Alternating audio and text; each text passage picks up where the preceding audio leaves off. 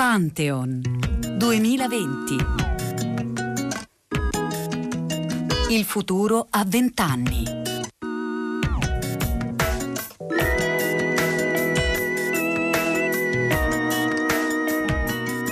Cambia il quadro, cambia i confini. Questo territorio del giornalista e del suo lettore si va scompaginando, perlomeno si va sfrangiando. In sostanza, signori, chiunque di voi può, può essere giornalista e quindi basta avere un sito, raccogliere informazioni e pubblicare. È vero che si può fare, è lecito farlo, corrisponde a una libertà in più che è bene che ci sia. È anche vero che questo mette in discussione probabilmente come io faccio il mio mestiere. Dice Tina Brown, grande giornalista, voglio questo dai miei giornalisti, che scrivono usando quella voce del mondo online dove ci si sente veramente più liberi di esprimersi, dove sta nascendo una cultura alternativa. Dobbiamo probabilmente imparare a essere molto più documentati, quindi molto più seri e molto più liberi. È questa la sfida del giornalismo degli anni che ci stanno davanti. Bentrovati al microfono Rossella Panarese, dunque le puntate di questo ciclo di Pantheon, il futuro a vent'anni, insomma, partono proponendo ai nostri ospiti una sorta di gioco, di gioco mentale spazio-temporale, guardare indietro da una parte, guardare a questi primi vent'anni del, del, nuovo millennio e provare a capire cosa sia successo e se è successo qualcosa per così dire di epocale per le nostre vite e poi però guardare anche avanti al futuro prossimo che si sta eh, profilando, magari partendo anche da come abbiamo immaginato il futuro. No? Il 2000 è stato l'anno che per molte generazioni ha rappresentato il futuro per antonomasia e noi oggi parleremo di questo parlando in particolare della rete, del mondo digitale, di quella quarta rivoluzione come la definisce l'OSCE ospite di oggi che tra poco vi presenterò e abbiamo cominciato ascoltando una voce, la voce di un giornalista italiano che è stato un pioniere della rete perché ha colto in anticipo la portata e le implicazioni della rivoluzione digitale. Il suo nome è Franco Carlini, purtroppo scomparso nel 2007. Questa clip è del 1999. Siamo dunque alla vigilia del nuovo millennio e Franco Carlini in quel convegno che si svolgeva a Cagliari ragionava su come sarebbe cambiato il mestiere di giornalista. Luciano Floridi, buon pomeriggio. Buon pomeriggio e grazie per l'invito. Grazie a lei per essere qui, eh, qui, con noi. Tra poco la presenterò per bene, Luciano Floridi, perché intanto io vorrei commentare quello che abbiamo ascoltato, la voce di Franco Carlini, perché in qualche modo eh, Carlini parlando di cosa poteva diventare il mestiere di giornalista utilizzando la rete faceva prevalere, per così dire, una sorta di sguardo ottimistico e fiducioso no? rispetto alla rete e, e al futuro. Mi perdonerà un po' la banalità della metafora che sto per usare, ma insomma alla vigilia del nuovo millennio la rete era un po' vista come una prateria dove poter correre con maggiori possibilità di libertà e il millennio inizia in qualche modo mettendo in discussione questa visione ottimistica? Temo che lei abbia ragione, e cioè che eh, in quegli anni erano gli ultimi anni 90, eh, ricordiamoci che c'era ancora Clinton alla Casa Bianca, insomma erano, era un periodo più ottimista e c'erano uh, state alcune trasformazioni importanti, eh, io adesso ricordo, vado velocemente, ma Amazon 1994, Netflix che ci sembra ieri ma è 97, Google 1998, insomma si stavano trasformando delle cose davanti agli occhi in maniera entusiasmante, c'era un senso di liberazione, di comunicazione, di poter parlare con tutti di tutto 24 ore al giorno, senza filtri, senza controlli e soprattutto senza controlli statali. Cioè, eh, io ricordo ancora, ero molto più giovane, ma erano gli anni in cui la preoccupazione primaria era per fortuna possiamo uscire dallo statalismo, dal controllo, dalla società che vuole che si dica qualcosa piuttosto che altro e possiamo comunicare, scambiarci files, uh, affrontare questioni con opinioni diverse. Ecco, c'era molto entusiasmo, c'era anche qualcuno che, eh, giustamente come Carlini già vedeva, sia i pro sia i contro, cioè era in grado ovviamente di vedere non soltanto tutte le luci ma anche le ombre. Però ecco, c'era un grosso, uh, notevole, robusto ottimismo. Oggi questo ottimismo è stato temperato da trasformazioni che poi magari discuteremo oltre, ma una, una commercializzazione che ci ha un po' tolto qualche illusione. Esatto, insomma, tra l'altro nelle puntate precedenti di questo ciclo io ne approfitto per ricordarvi che tutte le puntate voi le trovate scaricabili sulla nostra app eh, Rai Play Radio o sul nostro sito raiplayradio.it. Nelle puntate precedenti, ad esempio quelle che eh, hanno avuto come protagonista Michela Murgia oppure il geopolitico eh, Lucio Caracciolo, si è parlato proprio a proposito proprio dell'inizio del millennio, ricordiamo il 2001 per esempio, di come irrompe il timore e la paura e qualcosa di simile succederà anche per quel che riguarda eh, la rete. Luciano Floridi, io intanto vorrei presentarla per bene però perché eh, lei è un filosofo e sottolineo questa sua eh, competenza, è professore di filosofia ed etica dell'informazione all'Università di Oxford e tra l'altro fra qualche giorno credo uscirà eh, in Italia il suo nuovo libro che si chiama Pensare l'infosfera, la filosofia come design concettuale, pubblicato da Cortina eh, Editore, dove lei rivendica, anzi non rivendica, eh, lei sostiene la necessità di riavviare la filosofia, il pensiero filosofico, di riportarlo nella realtà, di toglierlo dalle sale di discussione dei filosofi, per così dire, no? di entrare in contatto con, eh, con, il nostro, con, il nostro, tempo. Ma vorrei tornare a questo tema della libertà, eh, Luciano eh, Floridi, perché noi oggi eh, viviamo, e così entriamo un po' nel contemporaneo, una sorta di contraddizione anche come percezione di noi stessi. Da una parte rivendichiamo anche attraverso la rete e i social che arrivano proprio in questo nuovo millennio nostri, le nostre scelte libere e dall'altro abbiamo un contatto con delle tecnologie che sempre di più sono efficienti nel prevedere le nostre scelte Ecco, proprio da filosofo, come si mettono insieme queste due cose? Lei ha colto una questione importantissima. Ecco, inizierei nel dire che ogni tanto uh, non ci sentiamo all'altezza delle nostre tecnologie, è come se avessimo creato qualche cosa che non è indipendente da noi, ma che sicuramente va gestito con grande lungimiranza, con grande capacità e, e, non tutti, non sempre, sottoscritto incluso, facciamo abbastanza attenzione, siamo abbastanza capaci. Ecco, questo da un lato. Sicuramente il concetto che lei ha messo a fuoco, cioè quello della libertà, che poi ai filosofi piace un po' anche descrivere in termini di autonomia, cioè la capacità di darsi un po' delle regole da soli, dire oggi faccio così piuttosto che colà. Ecco, questo questa questione di ah, indipendenza, autonomia libertà è stata messa duramente alla prova da queste nuove tecnologie, almeno su due fronti, adesso semplifico un po', ma da un lato ci ritroviamo in tanti e in tante eh, a socializzare ed è un esperimento che non è mai stato provato prima su questo pianeta e essere in tante e in tanti nello stesso gruppo vuol dire anche sentirsi un po' limitati nelle proprie scelte, nelle proprie libertà. Insomma, uno tanto per banalizzare, dice una sciocchezza online e subito qualcuno se la riprende e si offende. Ecco, c'è una sorta di socializzazione della libertà che finisce per darci anche un senso diverso di che cosa significa essere autonomi, indipendenti, fare un po' come ci pare. Questo non era così negli anni 90, eh. negli anni 90 c'era ancora quella vignetta, qualcuno se lo ricorderà con i capelli bianchi, ah, se sei un cane online non se ne accorge nessuno, oggi se ne accorgono tutti se sei un cane e te lo dicono anche. Ecco, questo vuol dire che è un po', un po preoccupante.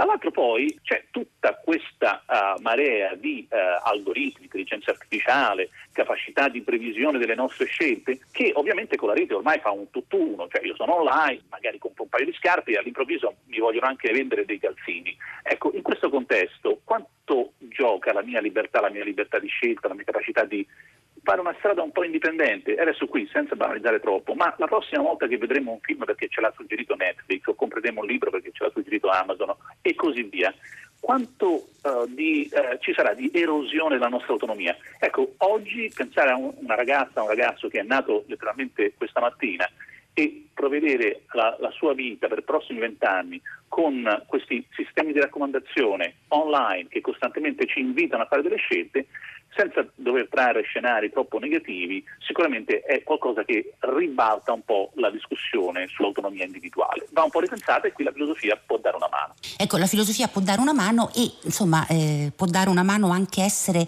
eh, consapevoli di una trasformazione che forse possiamo dire è proprio avvenuta, una rivoluzione che è proprio avvenuta in questo inizio eh, di millennio. Ora, Luciano Floridi, noi sappiamo che per fare gli storici bisogna non solo avere, insomma, esserlo, ma anche anche avere una certa distanza temporale dagli eventi, no?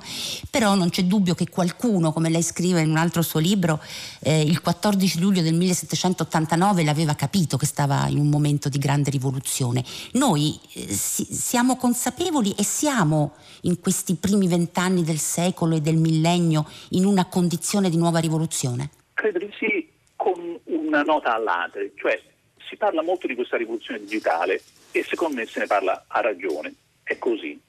Poi si parla anche molto di questa rivoluzione digitale, a volte magari eh, comprendendola male, cioè come se fosse una rivoluzione di tipo comunicativo, di quanto posso fare di più, meglio, più velocemente con strumenti che magari mi permettono di controllare il termosifone mentre sono in ufficio con un termostato, eh, eccetera. Ecco, questo eh, è forse fuorviante. Allora, per semplificare di nuovo, è un po' come se uno dicesse guardate che noi su questo pianeta digitale ci siamo atterrati e questo atterraggio, questa trasformazione da un mondo che era completamente analogico e che io ho visto, sono nato nel 64, mi ricordo eh, ancora i, i, telefoni a gettone, ecco questo passaggio da quel mondo a un mondo in cui il digitale è la normalità, è l'ordinario, questo non avverrà mai più. Cioè, questo nella storia umana è un passaggio unico. È come se uno dicesse c'è stato un mondo senza la ruota e poi un mondo con la ruota. Non vuol dire che la ruota abbia finito di fare la sua storia, ma il mondo senza la ruota è ormai passato. Ecco, uguale per noi, un mondo interamente analogico in cui non ci sono servizi, non c'è il digitale e tutto il resto. Questa trasformazione poi va interpretata bene, cioè bisogna anche capire che passo abbiamo fatto. E qui forse aggiungerei una nota, non perdiamo di vista che questa non è una trasformazione comunicativa, ma è una trasformazione di tipo ambientale, nel seguente senso. Non si tratta semplicemente di un di più, radio, televisione, giornali, internet, web, intelligenza artificiale, tutti sulla stessa linea, ma in realtà da un mondo interamente analogico a un mondo anche digitale dove io passo la mia esistenza. Allora è più come se noi avessimo costruito uno spazio in più, io lo chiamo infosfera, ma le parole hanno valore tanto che gli vengono date dai concetti che veicolano. Ecco, in questo spazio chiaramente la comunicazione non è tutto, è in realtà anche la convivenza, la capacità di costruire qualcosa in questi spazi, che cosa si fa, quali istituzioni devono creare, la politica, la società e così via. Ecco, questo mi sembra un 1-2 fondamentale, una nuova rivoluzione interpretata nel modo giusto. Questo volendo mi perdonerà insomma la semplificazione, no? perché noi ragazzi del Novecento, che abbiamo appunto conosciuto l'analogico e il digitale, eh, a volte possiamo immaginare e pensare, magari da genitori, che esista un luogo online dove le cose si separano quando noi ne usciamo. È così, no? E in realtà lei ci sta dicendo che parlare di connettersi e disconnettersi non ha senso, non ha più senso. Non ha più senso e non ha più senso ormai da tanti anni. E poi per la generazione dei millennials, come li chiamiamo, cioè dei ragazzi e delle ragazze che non hanno mai visto un mondo senza Netflix, senza Google, senza, senza, tutto, senza il digitale. Ecco, uh, l'idea che ci, ci, si possa disconnettere è uh, un controsenso ma non perché non si possa staccare la spina ogni tanto e così via, ma perché anche quando, quando, mi disconnetto, comunque, ad esempio, le persone stanno parlando di me su Facebook, comunque il mio telefono, anche non acceso, sta dando la mia geolocalizzazione 24 ore al giorno, ogni giorno, a vari servizi che poi mi diranno sei stato qui, ti sarebbe potuto andare in quella pizzeria piuttosto che in un'altra.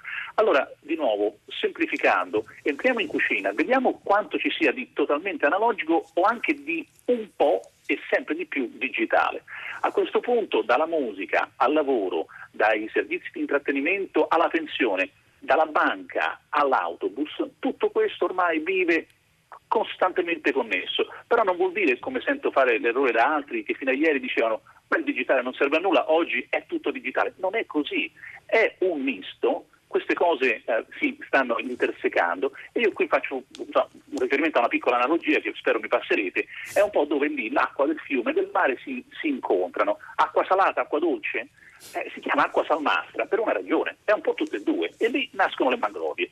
Noi siamo un po' come delle mangrovie, stiamo nascendo generando e costruendoci, ampliandoci, lì dove il digitale e l'analogico, l'online e l'offline si mescolano Anche qua una parolina non può essere utile, eh, ho parlato ormai da tanti anni di on life e qualcuno ogni tanto me la corregge anche pensando che io non sappia per cosa sto scrivendo.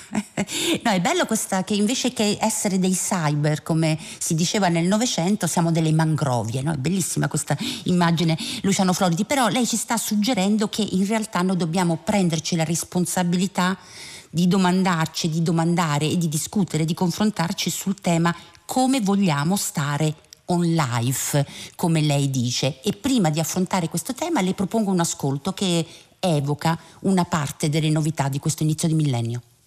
Hai detto che hai avuto una buona idea? Sì, eh, credo di aver avuto una buona idea. Andiamo fuori. Sarà meno 5 fuori. Non ce la faccio a guardare quel video delle cascate del Niagara che non c'entrano niente con i Caraibi.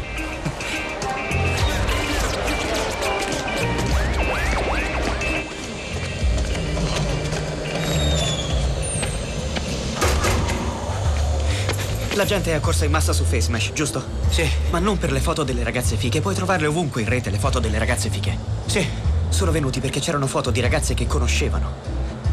La gente vuole andare su internet e curiosare sugli amici, allora facciamo un sito che dia a tutti quello che vogliono, foto, profili, qualunque cosa possano cliccare, guardare. Magari cerchi una che hai conosciuto a una festa. E non parlo di un sito per cuori solitari, io parlo di prendere l'intera esperienza sociale del college e metterla in rete.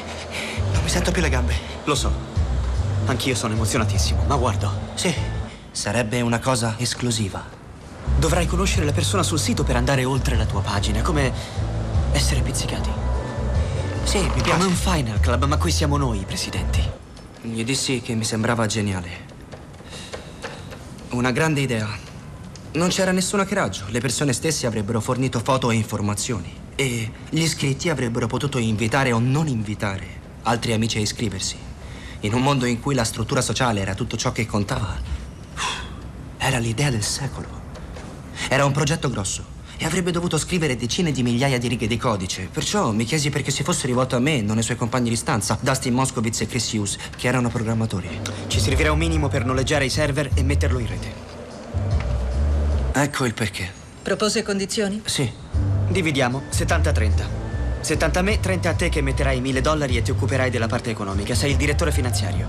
E lei disse? Io dissi facciamolo. Luciano Florida ha riconosciuto questa, la clip di questo film, immagino. Facebook e Zuckerberg che lancia la prima idea ovviamente di un, di un sito social dove poi ritroveremo le foto. Uh, oggi tanti gatti, come si suol dire. no, la cosa sa che mi impressiona moltissimo. Allora, Facebook va online, se non dico una sciocchezza, siamo nel 2004, giusto? È così, sì. Allora, il film del 2010, cioè il film di David Fincher, che del 2010 viene fatto sei anni dopo la nascita di Facebook più vicino a Facebook di quanto quel film non sia vicino a noi che risale appunto a dieci anni fa. Twitter, l'altro uh, social network, è del 2006, Instagram, che oggi va per la maggiore, è del 2010. Non è neanche un passato recente, è proprio ieri, no?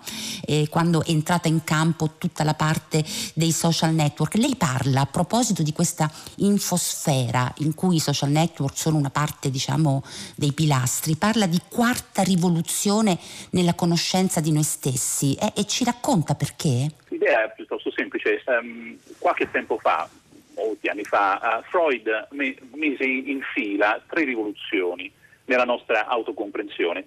Ci raccontò che uh, con l'arrivo uh, della rivoluzione copernicana, quindi la trasformazione di chi, che cosa era al centro dell'universo, non più la Terra, eh, Copernico ci aveva tolto dal centro dell'universo e questa è stata una grande trasformazione anche intellettuale, nel senso sentirsi un po' persi su un piccolo pianeta in parte di, una, di un circo molto più ampio. Poi, molti anni dopo, arrivò uh, Darwin e eh, ci fece anche eh, capire che non eravamo neppure al centro del mondo uh, animale, perché appunto attraverso l'evoluzione naturale molto più collegati, molto più vicini al resto del mondo animato. Ecco, poi Freud ci racconta eh, nella sua presentazione, dice guardate, vi porto io una terza rivoluzione, non siamo neppure al centro della nostra vita mentale, perché ci sono chiamiamoli dei sottoscala, degli angoli bui, degli scatoloni all'interno della nostra scatola mentale che noi non conosciamo e chissà cosa fanno, ci controllano e così via. Allora, in questa decentralizzazione dall'universo, dal mondo animale, dal mondo mentale, era rimasta una sorta di quarta centralità, un po' nascosta, ma che ci faceva molto piacere. eh, si raccontava un po' chi si ricorderà da, da, da ragazze e ragazzi al liceo, Pascal, la, la, canna che si piega, ma è pensante, Cartesio, cogito, io penso. Ecco, tutto questo stava a metterci un po' al centro della capacità di pensare, insomma, non soltanto pensare eh, a chissà cosa, ma anche risolvere problemi, parcheggiare l'auto, giocare a scacchi, a saper far volare un drone da qui a lì, trovare il biglietto meno costoso online. Ecco, capite che da questi esempi la quarta rivoluzione è quella un po' uh, creata da Alan Turing con l'intelligenza artificiale e queste macchine che non sono intelligenti, ci mancherebbe, ma fanno le cose al posto nostro meglio di noi eh, e, e, ci mettono un po' a, in periferia in termini di dire siamo soltanto noi in grado di fare questa cosa. Allora la quarta rivoluzione è un ripensamento della nostra capacità di eh, auto uh, apprezzarci e un ricordo uh, che ci dice guarda, che forse la cosa importante non è essere al centro della festa, ma organizzare la festa è fare la festa per gli altri, forse che è un po' più importante. E se invece abbiamo ancora un po' l'atteggiamento, chiamiamolo così, giovanile, in cui o la festa è la mia o la festa non mi interessa, ecco, queste quattro rivoluzioni ci ricordano che è un po' ingenua come posizione. Mm-hmm. Ecco, mh, raccontata in questo modo noi ne possiamo, come dire, eh, intravedere le possibilità anche costruttive di trasformazione, anche di rapporto eh, con il mondo, ma in realtà di fronte alle tecnologie digitali che lei definisce in un libro che si chiama appunto La quarta rivoluzione come le tecnologie del sé più potenti alle quali siamo mai eh, stati esposti e in questi vent'anni com- sono cominciati un po' eh, di problemi. Qualcuno ha cominciato a dire che eh, stiamo perdendo la nostra individualità all'interno di un palcoscenico come quello dei social che ci riduce in, in categorie e ci rende forse ancora più anonimi, altri parlano di una rete che ci fa diventare più stupidi. Lei cosa, cosa ne pensa? Io penso che siano rischi eh, notevoli, certamente presenti, che corriamo tutte e tutti, non soltanto, come ci ricordava Umberto Eco, gli stupidi gli ignoranti, no, no, tutti, da, dal professore allo studente. Sono rischi tuttavia che possiamo anche arginare. Uh, non è scritto da nessuna parte, non è una legge dell'universo, che la tecnologia digitale debba per forza rovinarci la vita, anzi se pensiamo un po' attentamente in gran parte ce la migliora, ce la può rendere più facile, ci può dare più tempo ad esempio per fare anche queste chiacchierate oggi che ci sta rendendo possibile uh, mentre uh, la stiamo facendo. Ecco, in questo senso non è che io voglia essere ottimista e sempre guardare a, al bicchiere mezzo pieno, ma in realtà uh, c'è molto da fare. La frustrazione è che non lo stiamo facendo, e cioè che stiamo attraversando un periodo, ricordiamoci, sono vent'anni che abbiamo queste tecnologie, magari ne riparleremo tra altri venti, vedremo che cosa sarà accaduto, ma stiamo attraversando un periodo in cui la società non sta reagendo ancora abbastanza bene all'utilizzo appropriato, costruttivo e buono per tutte, tutti e per l'ambiente di queste tecnologie potentissime. Allora stiamo facendo un po' di pasticci e ne stiamo facendo tanti. Adesso Cambridge Analytica, la, l'influenza uh, del, attraverso il digitale sulle elezioni, Brexit, vi parlo da Oxford, inclusa. Ecco, uh, per non parlare poi di certi movimenti nazionalisti, un po' populisti in Italia, tutto questo è reso amplificato anche dal digitale non è una cosa buona, ci mancherebbe, si può fare proprio il contrario perché è anche il digitale che organizza le sardine o cose che magari ci possono stare più a cuore. Ecco, sì, io su questo vedrei uh, bene un impegno però a questo punto non di tipo business o tecnologico, ma sociale e politico. Cioè è la cultura della nostra società che dovrebbe reagire e dire questa è una cosa buona, però utilizziamola bene. Ecco, io qua chiuderei forse con un'analogia nei confronti delle, uh, del settore energetico. Non è che l'energia faccia male, ne abbiamo bisogno, ma certamente oggi pensare che l'energia possa venire dal carbone o dal petrolio non è intelligente. Possiamo fare di meglio, lo stiamo facendo, idem, stessa cosa per il digitale.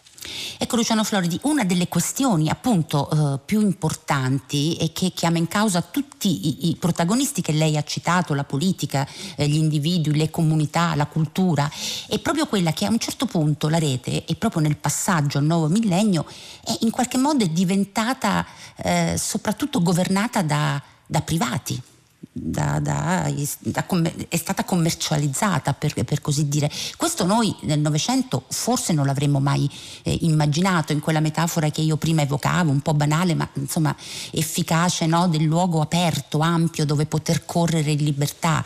Si parlava di neutralità della rete, di, di libera espressione del valore dell'anonimato no? e poi tutto questo si è trasformato appunto nei colossi, nei grandi colossi Facebook, eh, dei social network o nei colossi commerciali come come, come Amazon. Questo è stato davvero il grande, grande, il grande cambiamento di questi, vent'anni e in questo momento non si vedono novità a riguardo.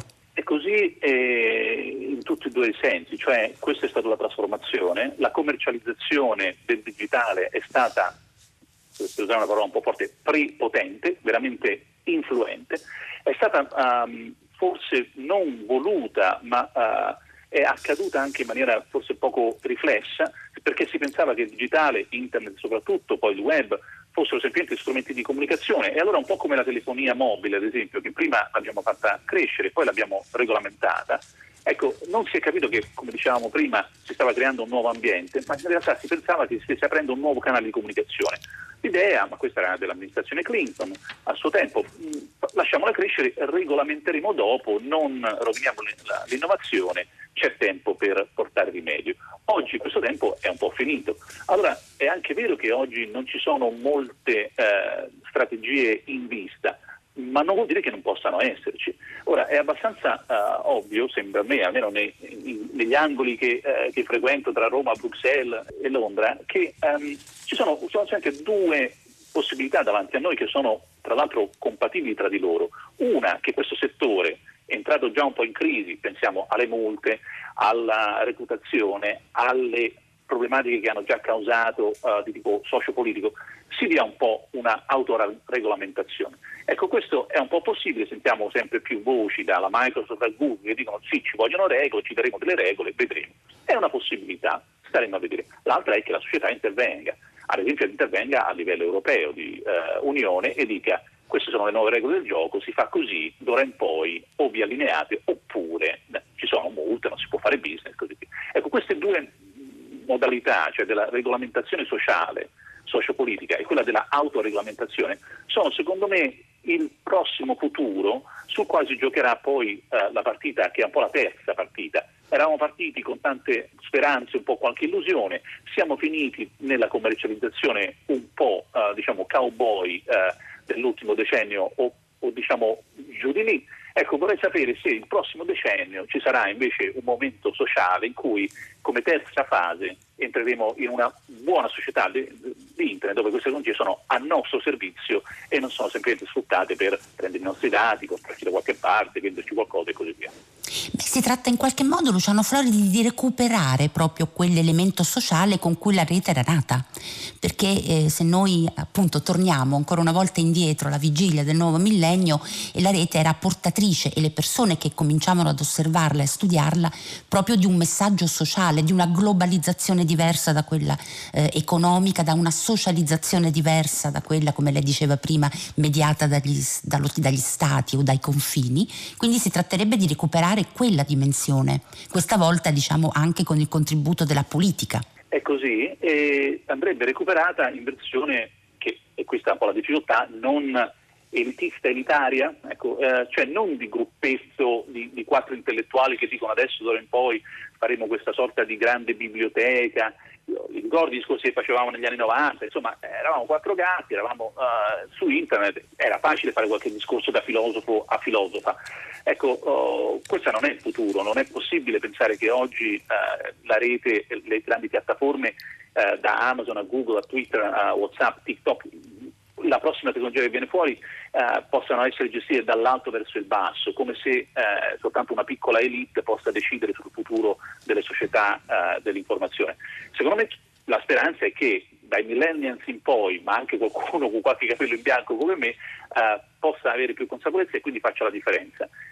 Se questa richiesta arriverà, cioè se c'è una domanda dal basso e una regolamentazione autoimposta o eteroimposta dall'alto, allora poi il business reagisce, perché poi ricordiamoci che le, tutte queste commercializzazioni che eh, ci eh, contornano hanno una logica molto semplice, che è quella logica del profitto, quindi lì dove le cose funzionano investiranno, dove non funzionano disinvestiranno. Bisogna rendere eh, più attraente la, una versione sociale di tutti questi strumenti eh, che sia più a favore dell'umanità e dell'ambiente.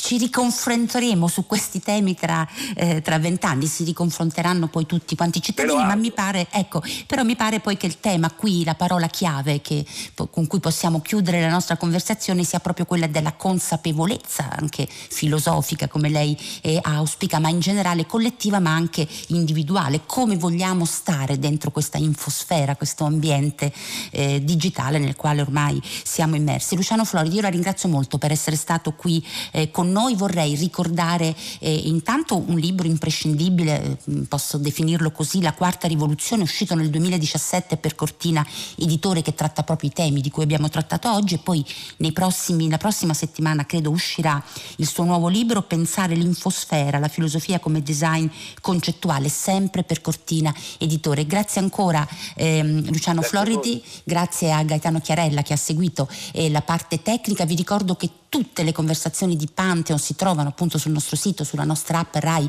Play Radio, questa è la quinta, altre ne verranno e già cinque sono disponibili. Questo è tutto, Rossella Panarese vi ringrazia e vi dà appuntamento on air, quindi in onda per il prossimo sabato, sempre alle ore 18. Pantheon 2020, il futuro a 20 anni, è un programma di Federica Barozzi, Diego Marras, Clementina Palladini e Lorenzo Pavolini. Tutte le puntate sul sito di Radio 3 e sull'app Rai Play Radio. Iperconnessi e in disaccordo con tutti. I desideri inespressi dove si sono nascosti Vanno bene i progressi, ma tu come ti senti?